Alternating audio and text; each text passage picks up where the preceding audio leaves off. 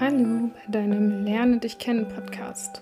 Ich bin Marleen und dieser Podcast ist dafür gedacht, dass du dich selbst etwas besser kennenlernst, dadurch deine Stärken besser einsetzen kannst, zufriedener leben kannst und einfach weißt, was dir in der Wiege mitgegeben wurde und worauf du dich konzentrieren darfst. Wann ist dieser Podcast der richtige für dich? Wenn du Selbstzweifel hast, wenn du nicht genau weißt, was du machen möchtest, wer du bist, wenn du Schwierigkeiten hast, dich abzugrenzen oder wenn du einfach ja, deine Stärken, die du schon kennst, noch besser einsetzen möchtest oder auch wenn du den Umgang mit anderen besser lernen möchtest, ja. Sich selbst zu kennen bedeutet auch mit anderen besser kommunizieren zu können. Und darum geht es hier.